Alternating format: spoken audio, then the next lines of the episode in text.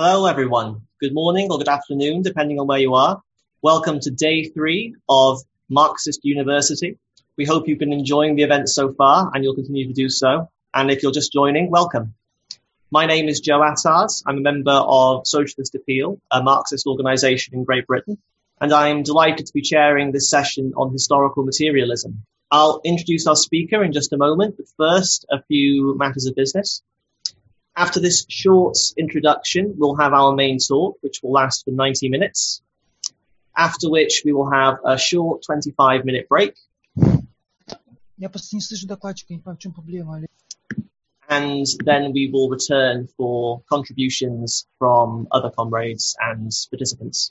If you've just joined Marxist University, you'll notice that the speakers pause between sentences that's because we are translating this event in about 13 different languages, Spanish, Portuguese, um, Arabic, Chinese, and so on. It might seem a little strange, but please bear with us. If you go on to, when you enter uh, the Marxist University website on the left-hand side of the screen, then you'll see a little star which you can click to access our schedule of talks for the day.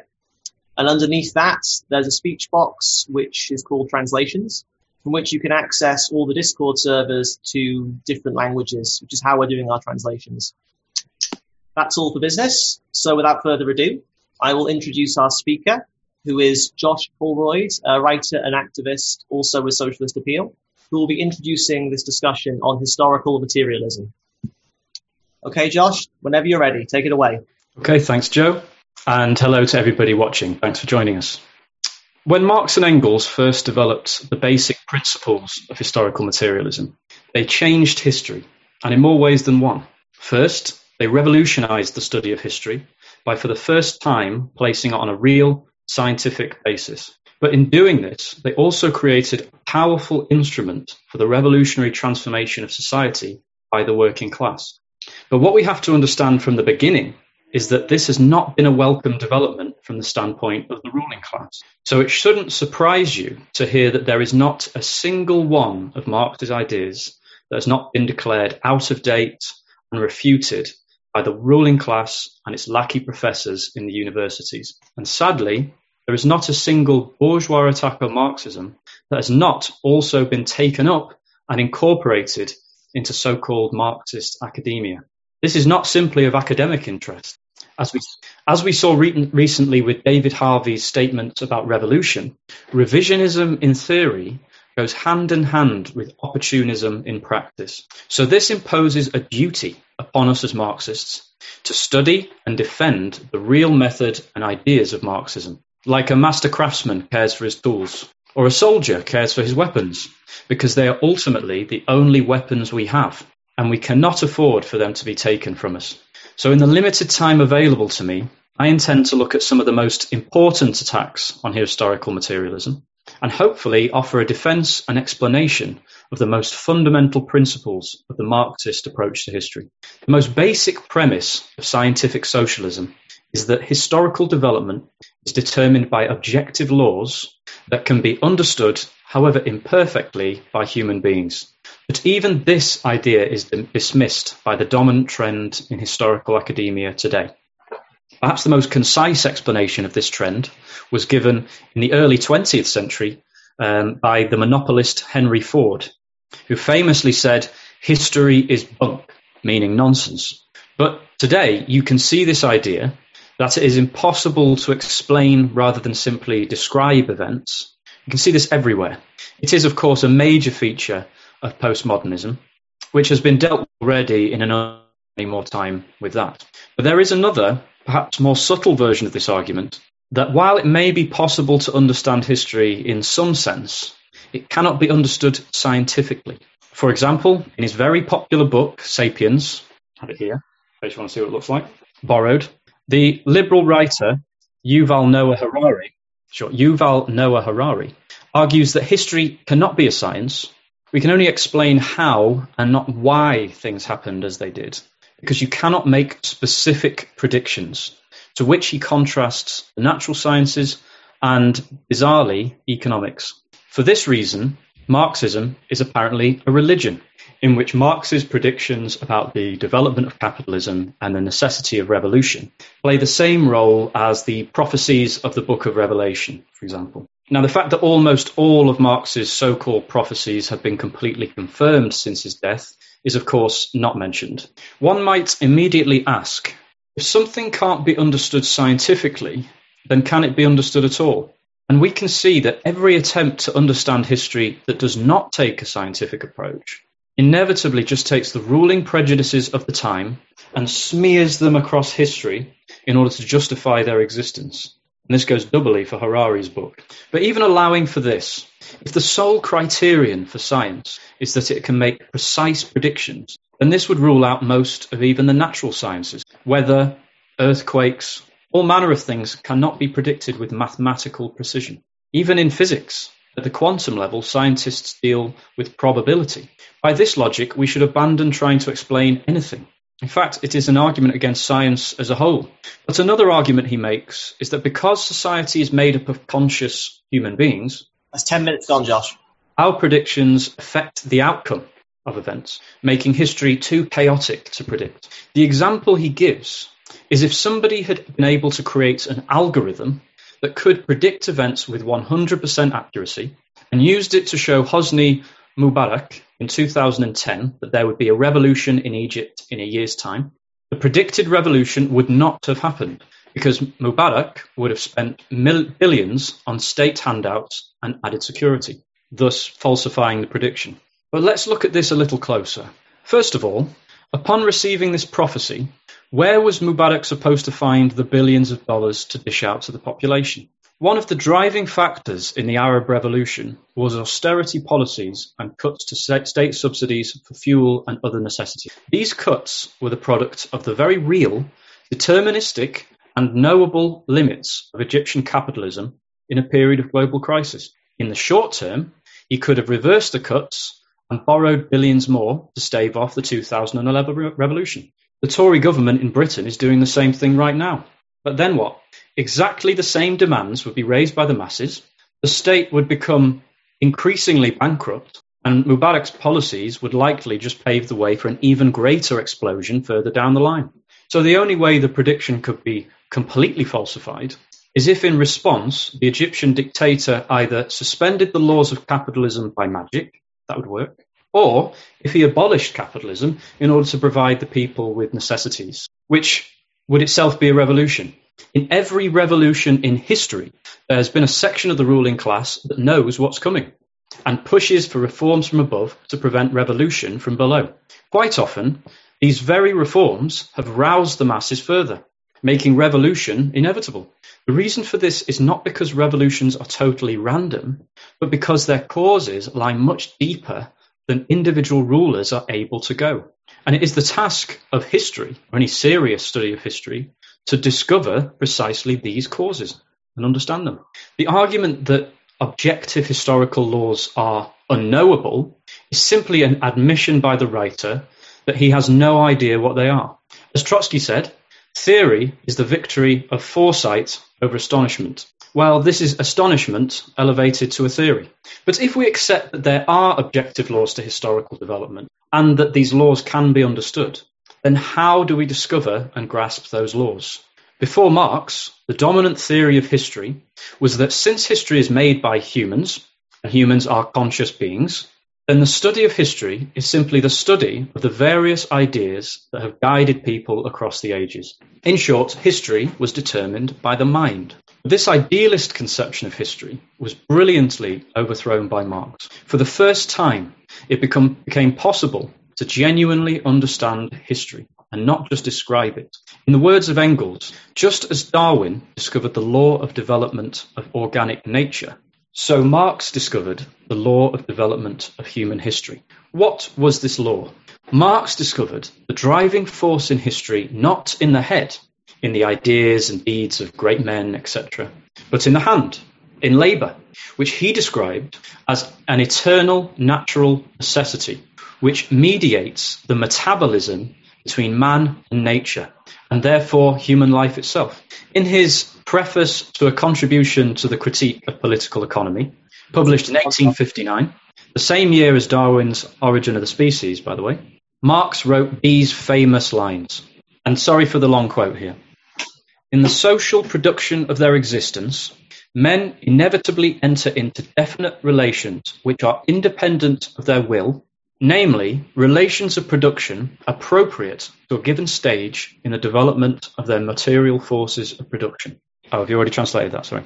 The, to- the totality of these relations of production constitutes the economic structure of society, the real foundation on which arises a legal a political superstructure, and to which correspond definite forms of social consciousness. The mode of production of material life conditions the general process of social, political, and intellectual life.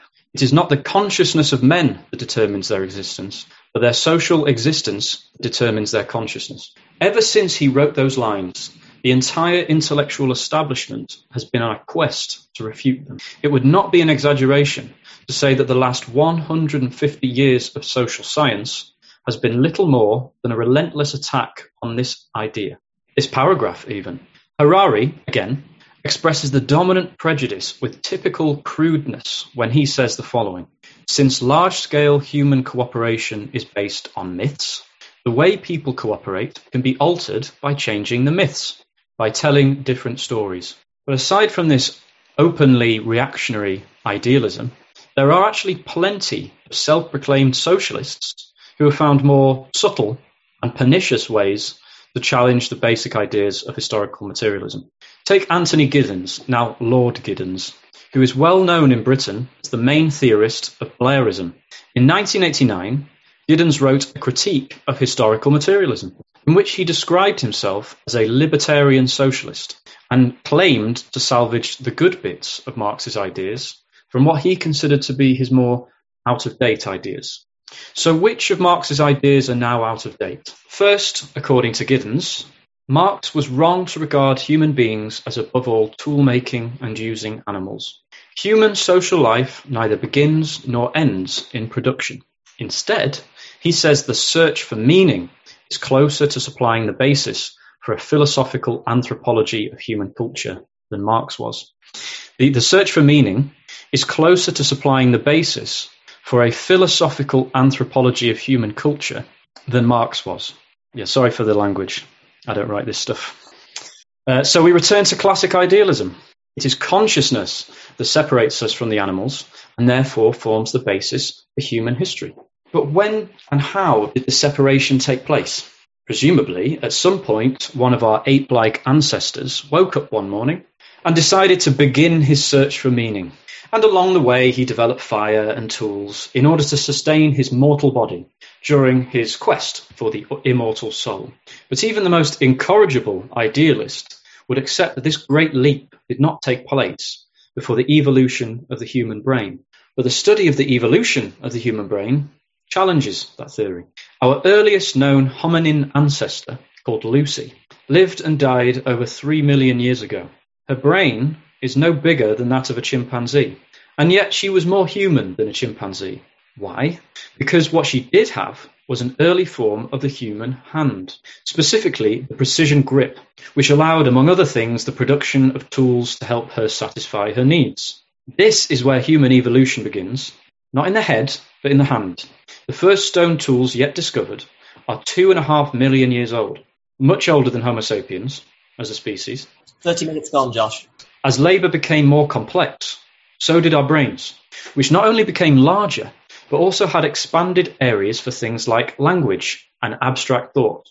In changing its natural surroundings, humanity changed itself. So it turns out that humanity's search for meaning, whatever that actually means, I must admit I'm still searching for the meaning of that expression. Regardless, this is itself a product of labour. What is especially significant is that the most modern studies of our earliest ancestors confirm not the idealism of Giddens from 1989, but the materialism of Frederick Engels, who put forward this theory of human evolution years before it was conclusively confirmed by research. But having redefined humanity for us, Giddens now takes a look at society.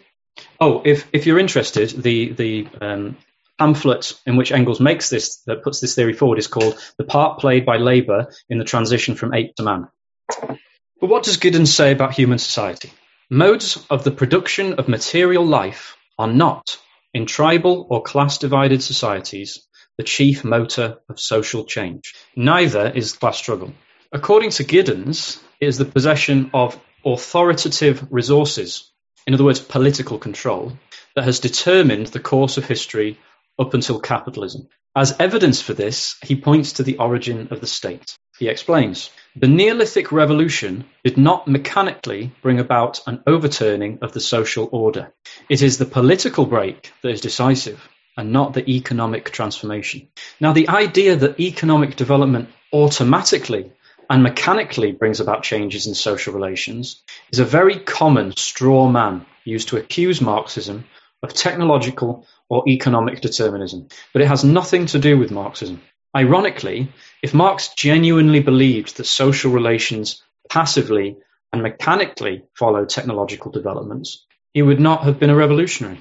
Revolution would be unnecessary and impossible because every technological innovation would bring about some small change in social relations until society gradually evolved into a future of greater and greater prosperity. This is the mythology of the liberals, not Marxism. But let us take Giddens' example at face value.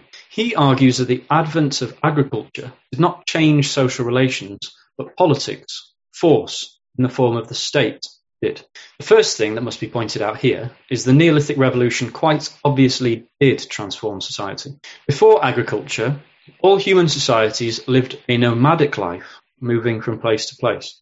The transition to permanent settlements and a new division of labour completely changed the way people live their lives, including not only production, but the family and religion. But for lack of time, let's go straight to the state. Giddens states that writing was, uh, writing was instrumental in the formation of the state. And this, allowed, this, rather than agriculture, changed social relations permanently. But how? Giddens mentions that writing was first used to make lists. Yes, but lists of what? For roughly a thousand years before the first king lists, Mesopotamian priests were writing lists of the goods contained in their temple stores. This gives us a clue to the real origin of the state in Mesopotamia. The first ever forms of agriculture did not immediately ensure the level of surplus to maintain a state. That should not surprise anybody. But agriculture continued to develop. And to use the example of Mesopotamia, the production of a surplus capable of sustaining a state did not arise, did not arise until the introduction of irrigation farming to the marshes of what is now southern Iraq. In settlements from this place and time, roughly 6,000 years ago, we see for the first time communal temple areas where surplus product was taken as offerings. What does this mean? In these settlements, we see the physical evidence of a qualitatively new division of labour in society, that between the hand and the head, if you like, with the majority working the fields and a minority who could devote their time to mental work. This work was done, uh, work like uh, measurement, mathematics, writing. Uh, work like measurement, mathematics, writing. This work was done by the priests. Writing, therefore, was developed as a result of the production and distribution of this surplus, not simply for the sake of power in the abstract or for ideology on its own. Sadly for Giddens, historically speaking, the poet and the accountant have the same mother the same origin. But still, we see no state, only a temple at this stage. Over time, we see larger temples and more and more inequality. And eventually, a bit over 4,000 years ago, 5,000, about 5,000 years ago, all of these early cities entered into crisis at roughly the same time. All of the contradictions building up come to the surface, and quantity is transformed into quality. Perhaps some external crisis like a drought or overfarming reduced the level of surplus available. But crucially, the privileged layer at the top could no longer ensure the surplus it required. Later, within a couple of hundred years really, we see the same cities re-emerging in the same place, but this time with a temple and a palace, which in Sumerian is Egal, if I'm pronouncing it right, which literally translates as big house. And in the big house, lived the Lugal, which literally translates as the big man. The dawn of the state had finally come, and only then did scribes start writing the lists of kings and stories about superhuman kings like the Epic of Gilgamesh, which have come down to us today. In this sense, writing executed the functions of the state. It did not create them. And actually, a few states have existed without writing, such as the Incan Empire, for example. Now, how can we explain this? Engels, in The Origin of the Family, Private Property, and the State, he explained the state is an admission by society that has become divided into irreconcilable class interests between those who produce and those who appropriate the surplus. And in his words, in order that these antagonisms and classes with conflicting economic interests might not consume themselves and society in fruitless struggle, it became necessary to have a power seemingly standing above society that would alleviate the conflict and keep it within the bounds of order. And this power is the state. From this point does the whole of history become the history of class struggles, as Marx put. But of course, Giddens still doesn't agree. And he explains class relations do not govern the basic character of production in either the ancient world or in feudalism. The slave or serf are not workers, nor is their labour separated from their relation to nature and to the community. If he's saying that a slave is not the same as a wage worker under capitalism, then we're in agreement. But I think the idea that the slave is not a worker because he doesn't work in a factory for a wage would not be taken seriously by the slaves. This is another classic example of the method of liberalism. 50 minutes gone, Josh, 40 remaining. Giddens takes capitalist production as his starting point, looks for it throughout history, and having not found it prior to capitalism, he declares there can be no workers and no class struggle either. Bizarrely, though, we even have self styled Marxists putting forward this same idea. Samir Amin, for example, states that prior to capitalism, ideology is the dominant instance. This idea that the political determines the economic in ancient and medieval society, whereas the economic determines the political under capitalism, because it's a market economy. This is actually very common in Marxist academia. I mean, I have to ask what good is a historical materialism which only applies to capitalism? But worse, in correcting Marx, these people actually take us further back even than the ancient historians. Thucydides was not a Marxist. Thucydides, sorry, but he saw that he saw that beneath the political struggle of Athenian democracy, there were material class interests. And it was this struggle between the oligarchy and the mob, as he saw it, that drove the Peloponnesian War to its unhappy conclusion for Athens. Likewise, you could characterize the history of the Middle Ages, in, in, Europe, in Europe at least, probably more, more wide than that, as the struggle of different religious sects such as that between Protestantism and Catholicism, for example. But it is easy to see that beneath all of these religious ideas lay the interests of the various classes in feudal society, such as the bourgeoisie in the towns. Bourgeois means town dweller, someone who lives in a town, who played an essential role in the Reformation. Marx even answered this argument himself in the first volume of Capital, where he writes, this much, however, is clear that the Middle Ages could not live on Catholicism, nor the ancient world on politics. On the contrary, it is the mode in which they gained a livelihood that explains why here politics and there Catholicism played the chief part.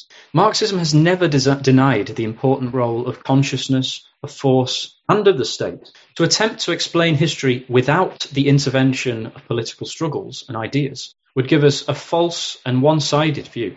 But to take the political ideas of the time as an independent factor, outside of the economic and class context, gives us only form without content, and ultimately explains nothing. Now we come to a major point of controversy with Marx's work progress. Marxist philosophy sees the whole course of development of matter, life, and human society as part of a never ending process of evolution. But this has nothing in common with so called social Darwinism, which presents a false picture of evolution in order to justify the domination of society by the rich. What Darwin showed, to the horror of respectable bourgeois society, was that all species, including our own, have not always existed, are not the product of some special plan, but are the result of millions of years of natural selection uh, evolution by natural selection, a product of history, if you like. Darwin put us in our place biologically. Marx put us in our place socially. and historically. He demonstrated that every form of society in existence was not the natural and permanent expression of human nature or are the result of some preordained plan, but the product of thousands of years of evolution. He showed that in society, as in nature, all that exists deserves to perish. This social evolution is not determined by biology or human nature, but by the development of the productive forces. 60 minutes gone, Josh, 30 remaining. Which mediate our interaction with nature and with it the foundations of human society. But contrary to the liberal conception of process, progress even, which sees history as a gradual and linear process of moral and economic enlightenment, culminating in modern liberal democratic uh, capitalism, Marxism sees progress as inherently contradictory and made up of revolutionary leaps. Crucially, forms of society that had at one stage further development will at a certain stage turn into their opposite. In his famous preface, Marx writes, in another long quote, at a certain stage of development, the material productive forces of society come into conflict with the existing relations of production. From forms of development of the productive forces, these relations turn into their fetters. Then begins an era of social revolution. The changes in the economic foundation lead sooner or later to the transformation of the whole immense superstructure. Now, I've already discussed how this took form in the state, the, the origin of the state, but we also see this in the transition from one form of class society to another, higher form. And we see it right before our eyes today in the crisis of capitalism. But this idea is indignantly re- rejected by many academics, including, of course, Giddens, who proudly puts forward a non evolutionary theory of history. He says that if we take an evolutionary view of history and think of societal change in terms of stages, then this is wrong because the emergence of class divided societies did not eliminate tribal societies from the world, in his words. Sure, yeah, this, this idea, according to Giddens, this is wrong because the emergence of class society did not eliminate all tribal societies from the world. All we learn from this is that Giddens and others who indignantly reject an evolutionary approach to history understand neither evolution nor history. Is it the case in nature that when great evolutionary leaps take place, such as the first creatures to live on land, all other species on Earth have either followed suit or died out. Do we live in a world populated only by vertebrates? It's necessary only to pose the question to see the absurdity of what is being argued here.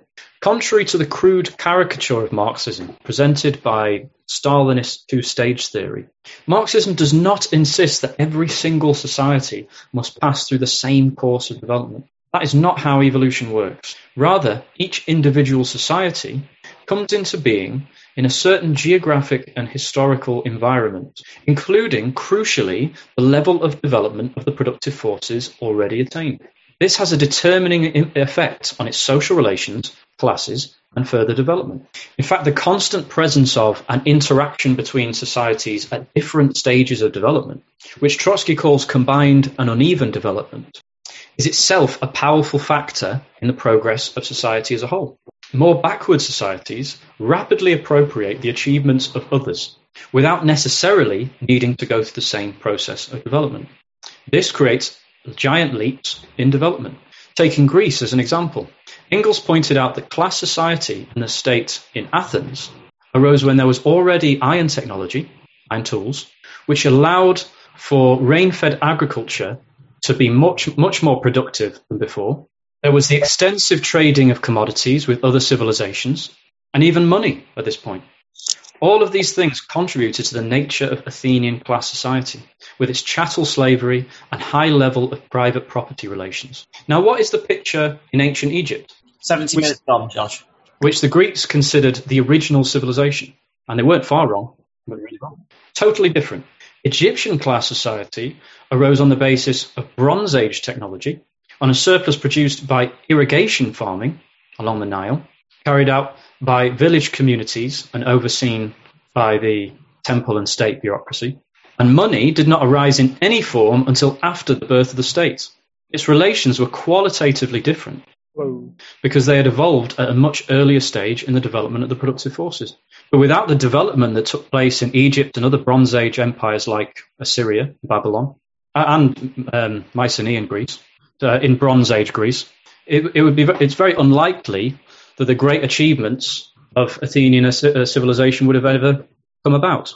But that new form of Greek slave society represented a new stage in the development of class society and opened up further development. development. And look at the development of and look at the development of capitalism, for example. It took England roughly 300 years to develop mature industrialized capitalism out of feudalism, or from feudalism. Japan went from an agrarian feudal society to an industrial capitalist economy in the space of a single generation, pretty much.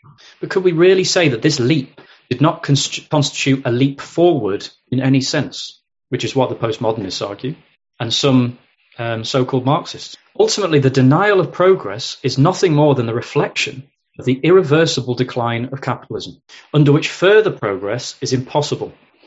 It is essentially the reactionary demand that the working class cannot and must not fight for progress now. Harari, again, argues that economic development does not necessarily lead to greater happiness or better lives for everyone. That's true enough. But as long as we live under class society, the collective power of the human race will never mean greater freedom and prosperity for all. On this contradiction rests the entirety of the class struggle the struggle over the surplus produced by uh, the development of the productive forces. Today, no amount of further technological or economic development brings further progress for the vast majority of the population. What development has taken place only serves to exacerbate the crisis of capitalism and the oppression of the masses. This does not refute progress. What this proves is that under class society, there is no progress without class struggle, and ultimately without revolution. Sometimes the denial of progress is dressed up as standing up for non-capitalist societies. Sometimes the denial of progress is dressed up as standing up for non-capitalist societies. To spare the feelings of societies that have been brutally destroyed by capitalism, even many so-called Marxists refuse to speak of progress at all, as if it is a liberal idea, only a liberal idea. One self-styled critical Marxist, uh, a Marxist who calls herself a critical Marxist, Ellen Meiksins Wood, only uses the term process. But what is this supposed to mean? Where is this process taking us? Today, billions of people sense one way or another the impossibility of moving forward under the present system, and they want desperately to find a way out. What is this other than a semi conscious striving for progress? But if there's no such thing, then we must conclude that the overthrow of capitalism, the eradication of poverty, and the, uh, or the oppression of women, the end of the oppression of women, would not constitute genuine progress for humanity. If you'll believe that, you'll believe anything. The only society this view defends is capitalism.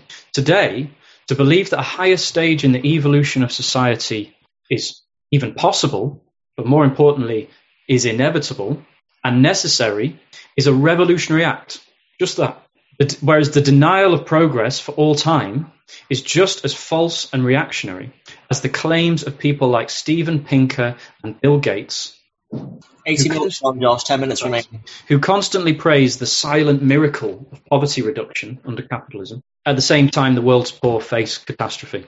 They are two sides of the same coin. Both rule out the struggle of the working class for its emancipation, which today constitutes the motor force of progress. Now, this brings us to the final straw man of Marxism, which is regularly used on the right and the left.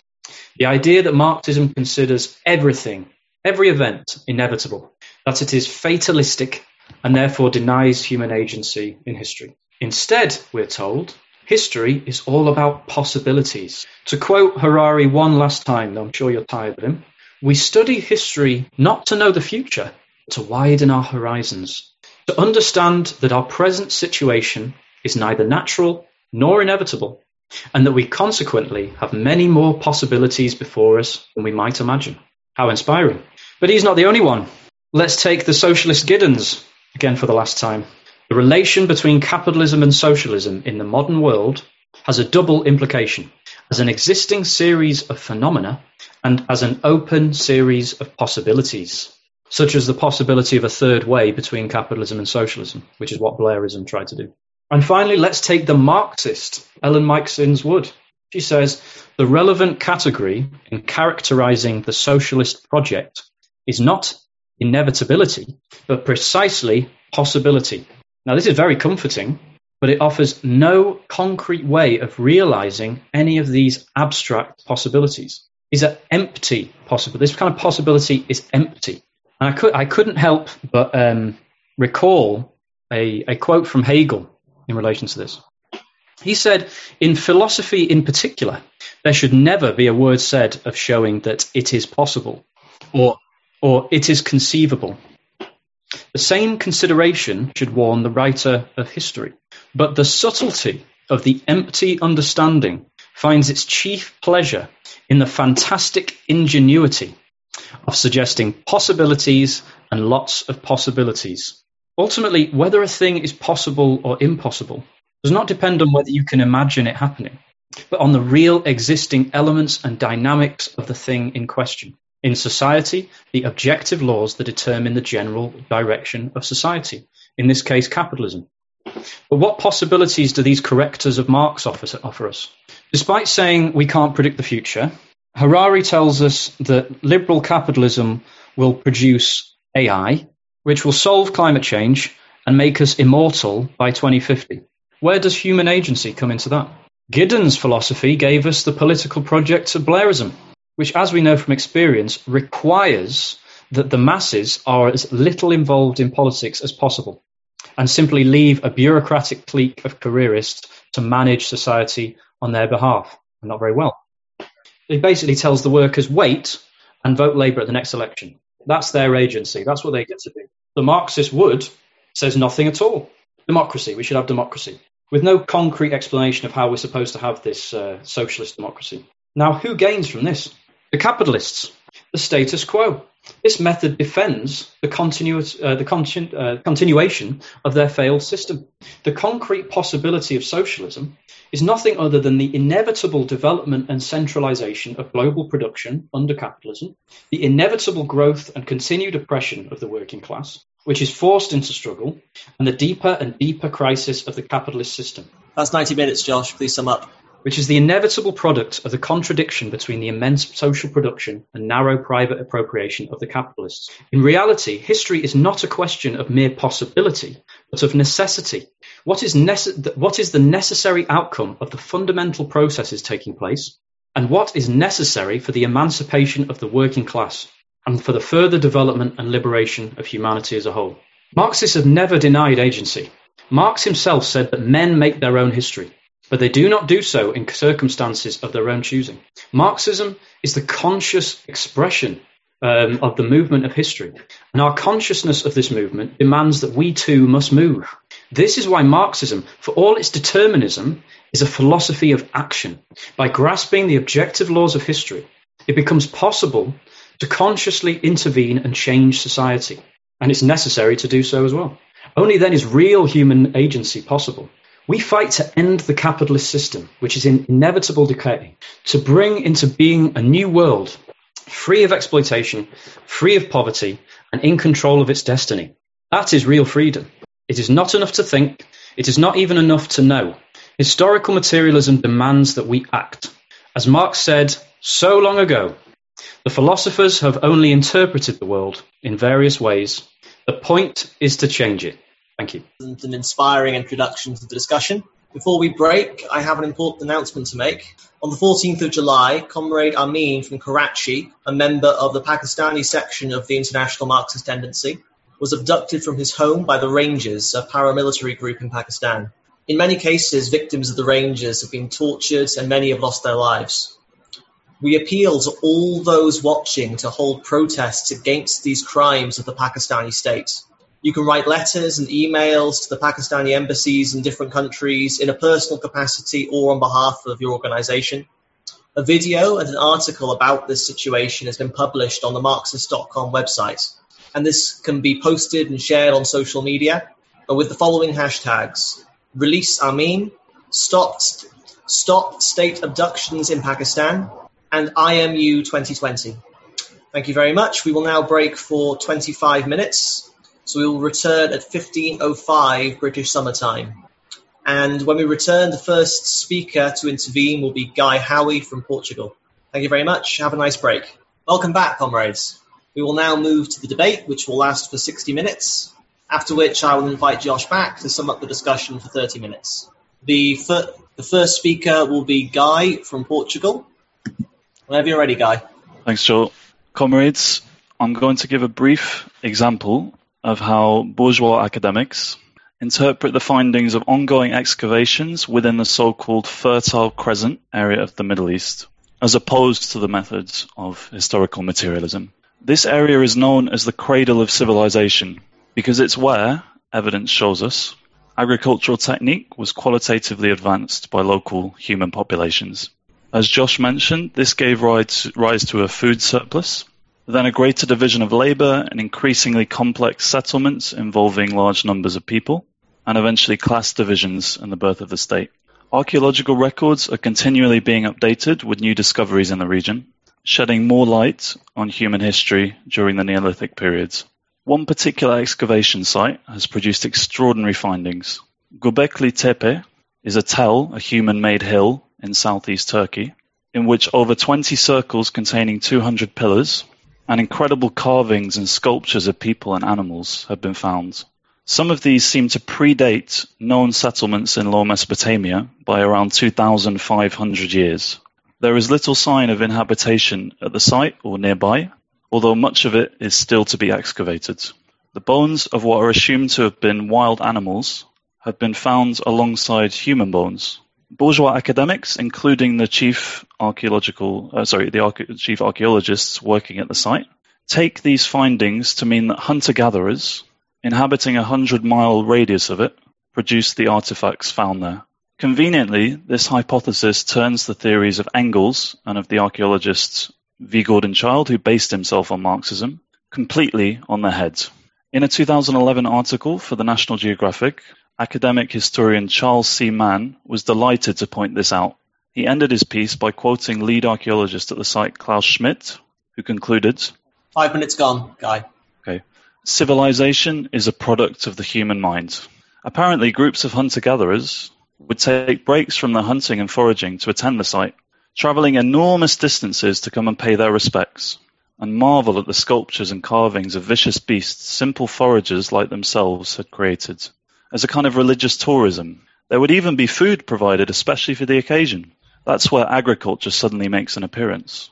It was needed to ensure there was enough food for the tourists. According to Mann, this was like the Neolithic version of Disneyland. There are just a few problems with Neolithic Disneyland. People who build religious monuments also need food, as well as the people who come to see them. Archaeologists estimate it would have taken 500 people to extract the stone for the pillars, some weighing 10 tons each, from a nearby quarry, and move them several hundred meters to the site by hand, let alone the craftsmanship that went into the carvings and sculptures. It seems like that would involve a lot of time, work, planning, organization, and cooperation between different groups for people spending their days hunting in small numbers to survive. There is already clear evidence that settlements in the Euphrates Valley, within 100 miles of uh, Göbekli Tepe, which predate it by thousands of years, where cereal crops were cultivated. Even if the timeline and map for the development of the Neolithic Revolution are revised, as new excavations with new technology lead to new archaeological discoveries, the overall picture provided by the method of Marxism, historical materialism, Ten minutes gone. Okay, thank you. Remains intact. There was a brief and limited return of glacial climates around the time that the first known evidence of grain cultivation is dated, which actually suggests that it was conditions of greater hardship that forced the development of new farming techniques, something only a dialectical approach could make sense of.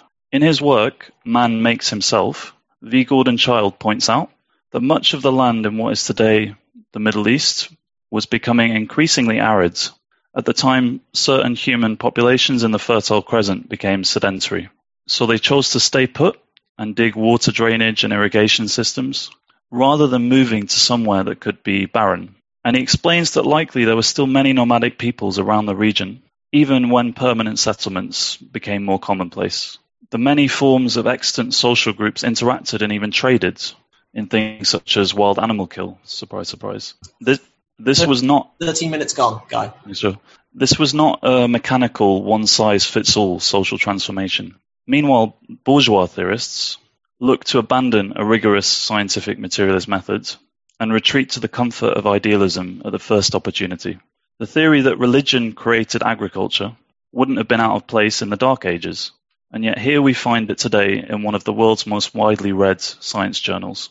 One more reason why the capitalist system, along with its intellectual representatives, should be consigned to the dustbin of history. Thank you. Thank you, Guy. That was excellent. I'm now going to move to Frederick from Sweden. Thank you. For the bourgeois, capitalism is the natural state of society. To them, it's natural that this year alone, 265 million people risk starvation. To them, it's natural that this year alone, 265 million people risk starvation. At the same time, the eight biggest food corporations across the world has handed out $18 billion in dividends. That's 10 times the amount the UN claims is needed to eradicate world hunger. To the bourgeois, this barbarism is the natural state of humanity.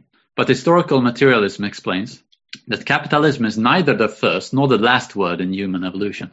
We say that capitalism paves the way for socialist revolution, and therefore the bourgeoisie cannot accept historical materialism. But the problem for them is we have the empirical evidence on our side. And I thought I would go into some evidence on how humanity developed. So around 7 million years ago, the path of our ancestors deviated from that of the chimpanzees. Our ancestors were forced onto the savannah. And the bourgeois used to believe that the first difference between humanoids and other monkeys was the size of the brain. But by now, that has proven to be completely false. Instead, something Engels argued 144 years ago has proven to be correct. Josh mentioned uh, Lucy, that lived 3.2 million years ago. And what differs her from earlier apes is first of all her up- upright posture. Engels explained that this upright walking that she could do, it freed the hands to use tools. And that's exactly what you see with Lucy. You have more human-like hands, and the neck and the shoulders are adapting for greater control over the hands. And using the tools to survive requires greater and greater dexterity. Five minutes gone, Frederick. And it's after the epoch that Lucy lived that you encounter the first humanoids who, where hands are complemented with a larger brain. And interestingly, before Lucy's species, our human ancestors had sharp canine teeth. Chimpanzees also has this type of canine teeth.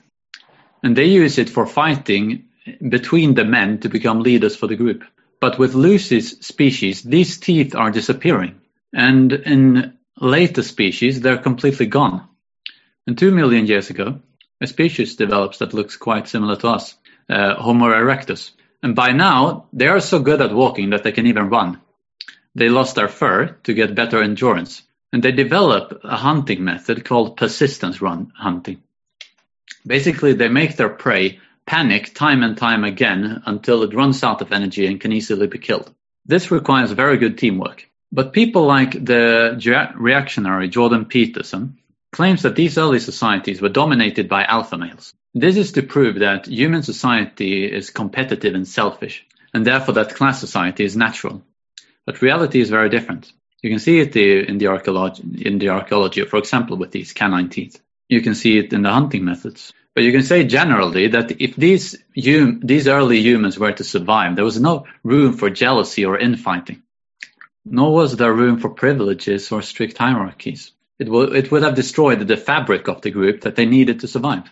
And while earlier hominids um, would have been able to grip certain tools and use them, with Homo erectus, this is now developed into conscious tool production, actually. That's 10 minutes gone. They produce hand axes with a distinct shape of the stone. The shape is like a drop of water, and they take such, care producing these drip shapes that this is actually considered one of the first manifestations of human art. And then 600,000 years ago, one of our closest ancestors develops, the Neanderthals. By now, tool making is a, at a whole d- different level. Their brain is now as big or even bigger than ours. And rather than the common idea of brutal Neanderthal cavemen, the archaeological evidence points to a very caring society. They've started to carefully bury their dead. And there is archaeological proof that Neanderthals who were injured and crippled when they were very young they even managed to survive into old age. This means that the Neanderthals took care of those who couldn't support themselves. That's more than you can say about capitalist society. And around 300,000 years ago, Homo sapiens develops. That's 13 minutes gone. The modern day humans. And just like every other species, we've been shaped by our, by our manner of surviving, using and producing tools by working. You can see that over millions of years, this has shaped us biologically. And at every stage, it has also shaped our mode of production, which in turn has shaped our relations to each other and our society. And all the way up until 10,000 years ago, human society is equal. But this equality is created out of hunger, when there is no surplus in society. Marx and Engels therefore call, calls it primitive communism. And of course, what we are fighting for is not for everybody to go hungry. We fight for communism now because the surplus is now sufficient for, to free everybody from even the fear of hunger. Now, this is the only way to take humanity forward. 13 minutes all the, all the means are there. It's up to us to make it happen. Thanks. Thank you very much. We will now have Rob from Canada. Uh, uh, thank you, comrades. Uh, the way most of us are taught history in school makes it very difficult to actually understand history. It is either taught as a series of random dates and facts to be memorized for an exam, or solely as the history of the actions of the great men and women of history, with no real teaching of the progression of events or why history unfolded the way that it did. According to bourgeois history, Napoleon became the Emperor of France solely because of his strength of will and military genius. The rise of fascism, the course of World War II in Germany, and the Holocaust were due solely to the individual monstrosity of Adolf Hitler. Or the United States has become so polarized and entered a, a severe crisis solely because of the personality traits of Donald Trump. Marxism does not deny the role of the individual in history.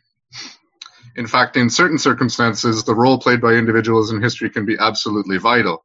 But individuals, including the great people of history, can only act within the limits set by the conditions of their specific time and place.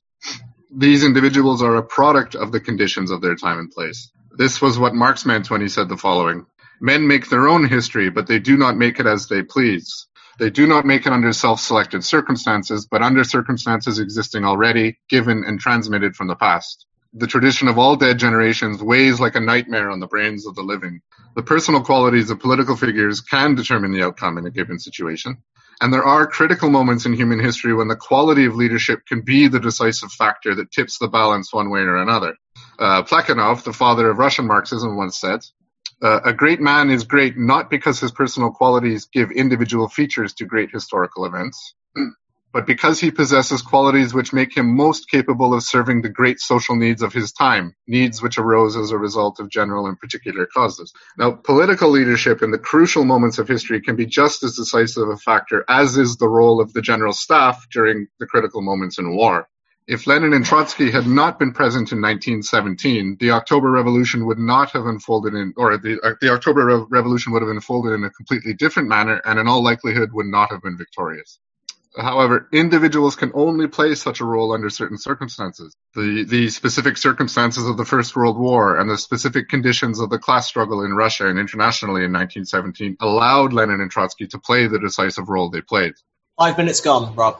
But these same two men had been active politically for more than two decades before 1917 and were not able to play the same role then they could not conjure the Russian Revolution at will or, or by magic or something. In the same way, when the revolution ebbed, despite their personal uh, personal abilities and the role they had played in the revolution, Lenin and Trotsky were not able to prevent the bureaucratic degeneration of the Soviet Union, which was caused by objective forces against which even the greatest leaders of the revolution were powerless as individuals. The, the degeneration of the Soviet Union was the result of a struggle between living social forces in the Soviet Union and, and internationally and was not solely the outcome of the struggle between the individual personalities of Trotsky and Stalin. Personality traits, Marxist theory, and, and political will alone were not enough for Lenin and Trotsky to prevent the, the degeneration of the Russian Revolution. in rejecting this idea that history is driven solely by the personality and will of great individuals in history, we have to be careful not to fall into the trap of economic determinism, which is one of the strawman arguments used uh, against Marxism that Josh explained. It is important to point out that we are not economic determinists and that history does not unfold in a schematic way due to economic factors alone. Marx and Engels explained repeatedly that the, the economic element is not the only determining factor in the unfolding of history, and that politics too influences historical development and can influence the economic base of society. Uh, for example, the defeat of the revolutionary wave after the Second World War was one of the political preconditions for the 30 year economic upswing that followed. and likewise, the defeat of the revolutionary wave in the 1970s and the capitulation of the leadership of the labor movement was one of the preconditions that allowed the capitalists to get out of the crisis and then administer austerity for the next several decades. And so if one looks at history, one can see that economics drives politics and politics can impact and drive economics as well. And it is only in the final analysis that the economic developments, economic necessity them, expresses itself. there is not an automatic and immediate relationship between developments in the economic base of society and the social superstructure of society. Uh, an economic slump, for example, does not automatically mean an intensification of class struggle, strikes, and revolutions. Ten minutes gone, Rob. Just as an economic boom does not automatically mean a pacification of the class struggle and a decrease in strikes and revolution. Rather, what is important is the transition between boom and slump, the transition between upswing and depression, and how this impacts the working class, where the specific circumstances and consciousness of the working class in response to the economic developments will determine the course of the class struggle. And the outcome of the class struggle can impact both economic and political developments. There is a complex dialectical relationship between developments in the economy and developments in the class struggle, with many factors playing a role. Trotsky explained that history is not an automatic process. Otherwise, why are there political leaders? Why are there political parties? Why political programs? Why the class struggle? a mode of production, for example, slave society, feudalism, capitalism, once it has been established, can last much longer than the relationship of forces that produced it or allowed it to advance. It is out of this historical contradiction that revolutions, coups d'etats, and counter-revolutions, etc., take place. 13 minutes gone, Rob. Josh mentioned a quote by Marx from the uh, uh, introduction to the critique of uh, political economy, contribution to the critique of political economy. Uh, I'll, I'll, paraphrase, where, Mar- where Marx explained that at a certain point, the productive forces of society come into conflict with the framework, the social superstructure of that society. And this is when the era of social revolution uh, begins. Now, this is a central idea of historical materialism, but it doesn't mean that as soon as the old social order becomes reactionary in the economic sense, when it begins to impede the developments of the productive forces, that it unfailingly collapses, or that the old ruling class steps aside to allow for a new class to lead the development of the productive force. Social transformation, that is, social revolution, requires the conscious intervention of human beings. You sum up. All, yeah, I have just one more minute. uh, the productive forces are the basic driving force of historical development. The productive forces develop according to their own laws, that is, independently of the will of human beings. But this process takes place through human beings, through the action of human beings. And so when we look at history, and we see the productive forces be- becoming restricted within an old, within a, within a society, and when a social change, uh, social revolution is necessary for the continued development of the productive forces, this is not accomplished automatically or immediately like the rising and setting of the sun. Last, last, one, last one, yeah. History is also the history of class struggle, as Josh said. the history of the antagonism between the exploited and the exploiters, the oppressed and the oppressors in any given class society. Thank you. Thank you, Rob. Uh, I'm now going to hand over to our last intervention, which will be from Laurie from Britain. Thanks, Joe. Um, some bourgeois anthropologists say that they have found evidence of oppression in pre-class societies. Yes, of course, sorry, no worries. Some bourgeois anthropologists say they have found evidence of oppression in pre-class societies. Evolutionary psychologists like Steven Pinker argue that male jealousy and greed is simply natural. Um, but others say that oppression arrives by accident, and every culture is completely different. Does this then disprove historical materialism? Well, well, Marxists explain that before agriculture, there's much less evidence for women's oppression. In 1846, Lewis Henry Morgan discovered to his great surprise that an Iroquois child had several mothers. And this reflects the fact that in non-class societies, the monogamous family did not exist. Where parentage was important, it was traced through the mother rather than the father. Present day anthropology is not a perfect mirror of the past, but there is now even more significant evidence for this. In many hunter gatherer societies in lowland South America, such as the Xokleng, paternity of one woman's child can still be divided among several fathers today. In many pre class societies, women and men would have done exactly the same job hunting and gathering as well as making clothes and tools. In others, there would have been a gendered division of labour due to the biological requirements of motherhood. But women were not just cooking and cleaning, they were also making tools, and their work was equally important. After the Neolithic Revolution, a surplus product could be produced. The question had to be asked who owns that surplus? This had important implications for relations between women and men. Five minutes gone, Laurie. We can tell the division of labour in these Neolithic societies was intensified. We can see its scars in the skeletons of women from those first agricultural societies, who spent hours every day kneeling to grind grain, to the extent that their toe joints were often worn away. The work that men did became connected to the production of a surplus. Even if they were using the tools and eating the food prepared by women, they were able to claim ownership of that surplus with the origins of private property and the male ownership over that property, women also lost the right of lineage as men wished to pass down their property to their children. And this was strictly enforced by the monogamous family. In ancient Greek society, women were considered the property of their husbands. They were no longer their own people. This marked the real origins of women's oppression, the oldest form of oppression. It had gained a material basis in the struggle to appropriate and pass on private property. Bourgeois anthropologists point to a small number of tribes where women are oppressed and to a small amount of evidence of patrilineality in prehistory in order to debunk historical materialism. Is this fair? We do not argue that all pre-class societies were identical to one another. Just as different capitalist, feudal, or Asiatic societies have different superstructures and cultures, we don't treat primitive communism as a single block. We have already explained that some of these societies have a division of labour. It isn't inconceivable that in some of these there might even be a level of prejudice. But even if there are some exceptions, it is clearly very different to the oppression of class society. Far from disproving historical materialism, an exception that proves the rule. In a similar way, the sale of a Picasso does not undermine the basis of the labour theory of value. Ten minutes gone, Laurie. Thanks, Joe.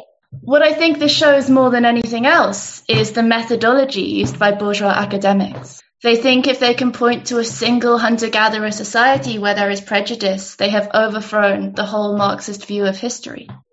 When the anthropologist Franz Boas set out to study the Kwakiutl, he explicitly said that his intention was to find a single exception to Morgan's mo- model of mother right, which would disprove the whole thing. But this reflects an empirical outlook based on the classification of societies only by their external features. However, Marxists understand that state and class societies are not simply made up of a shopping list of features like monumental art and writing, Similarly, the emergence of women's oppression is not just a question of categorizing societies empirically by whether or not prejudice exists.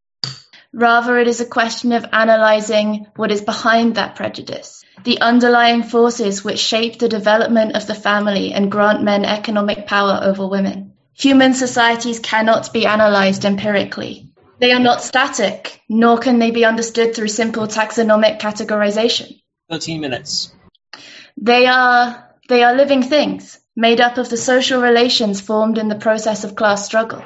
A Marxist analysis of history must look at these processes, building up under the surface of society, in particular the class struggle and the development of the productive forces. This is what distinguishes the dialectical materialist approach to history to the empirical approach of the bourgeoisie. Like with all aspects of Marxist philosophy, this historical understanding is not just a curiosity.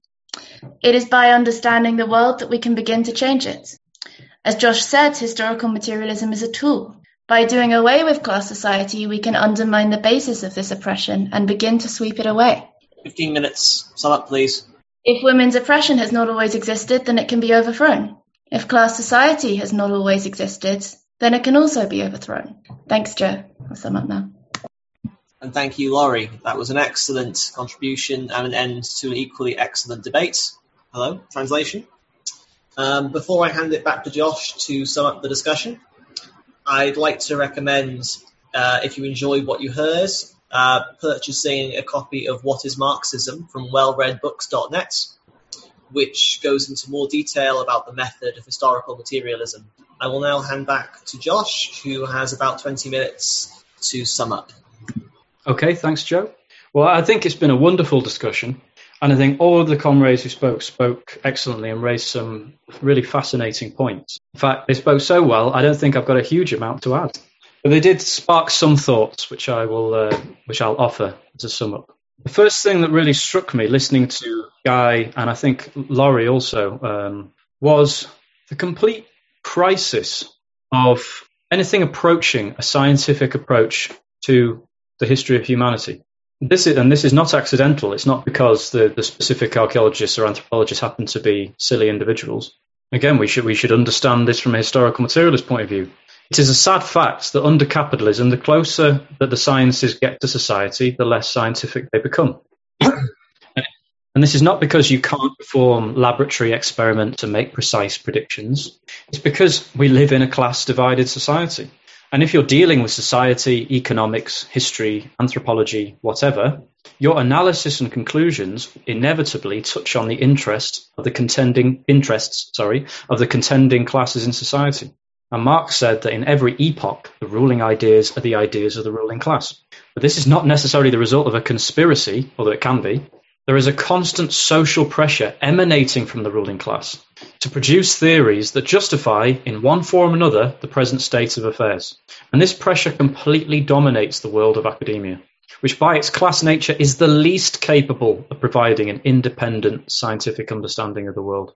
It is true that academics are becoming increasingly proletarianized in their conditions, and we support their struggle as part of the class struggle. But in the production of ideas, the pressures of academic life actually uh, assist in maintaining and defending the status quo. If you are going to be praised and published, it is unwise to rock the boat. But at the same time, there is a constant drive for new theories. You're hardly going to get tenure if you simply repeat constantly that Marx was right about everything. And so you, you effectively have this, the constant repetition of the same old ideas, but with new forms and sometimes some new words invented as well. And this brings me to the example that Guy raised of Göbekli Tepe. It, it, it almost makes me weep to think of the hundreds of years and the money spent developing the field of archaeology some of the foremost representatives of archaeology to work for years on one of the most fascinating and important sites on Earth, and then to and then to proudly discover and announce that people have ideas, and that further this disproves Marxism. Where does historical materialism argue that people don't have ideas? Every act that has ever been carried out in history has been carried out because someone has had the notion of doing it when I went and made a sandwich before this session, I, I thought of doing it before doing it. So from that point of view, everything is the, uh, the, history of ideas. Everything has been done because of ideas. Civilization, class society, socialism, it's all product of the mind. The problem with this is what it does not tell us is why people had that idea when they had it, and not 50,000 years earlier, and why that idea, rather than the thousands and millions of other ideas circulating at that time, won out and had the effect that it did or more commonly, actually, why that idea did not work and why it had effects completely contrary to the intentions of the, you know, the people carrying it out. That is the entire point of historical materialism. Actually, it's the entire point of history, or the study of history. So anybody that tells you, ah, this was this was the product of an idea, tells us absolutely nothing at all. What we have to understand is why is it, sorry, why is it that, um, uh, sorry, to, to repeat, in, in the English Revolution, the, the hardcore, if you like, of the parliamentary forces. Ten minutes gone, ten remaining. Who who carried out the revolutionary uh, transformation of, of the British state, English state, sorry, and opened up a whole new period and opened up the way for the development of industrial capitalism in that country. Had they had some kind of idea of what they were doing, but they thought they were restoring the kingdom of God on earth. We know they weren't, or at least I don't think so. And yet, in carrying out those false ideas, they still transform society. It's precisely when you try to take your ideas and shape nature in accordance with them, that is exactly the moment where you discover the objective deterministic laws of society.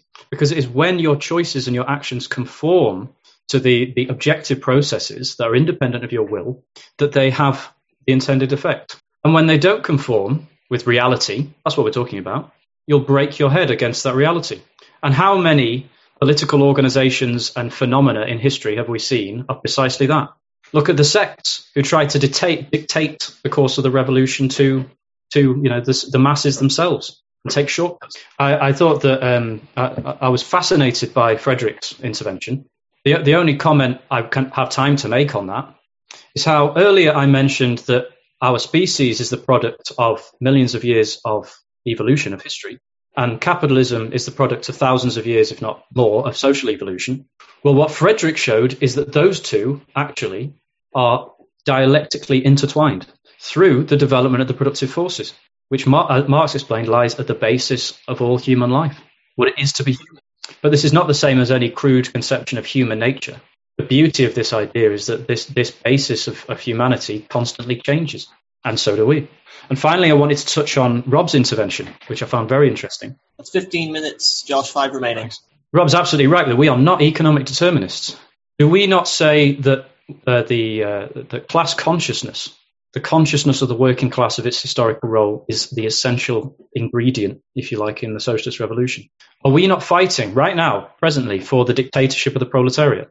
which is not a technological innovation, it's not AI like Harari would like, is a workers' state taking control of the economy and transforming it along uh, socialist lines. Is the consciousness of the working class or the worker state an independent factor in history?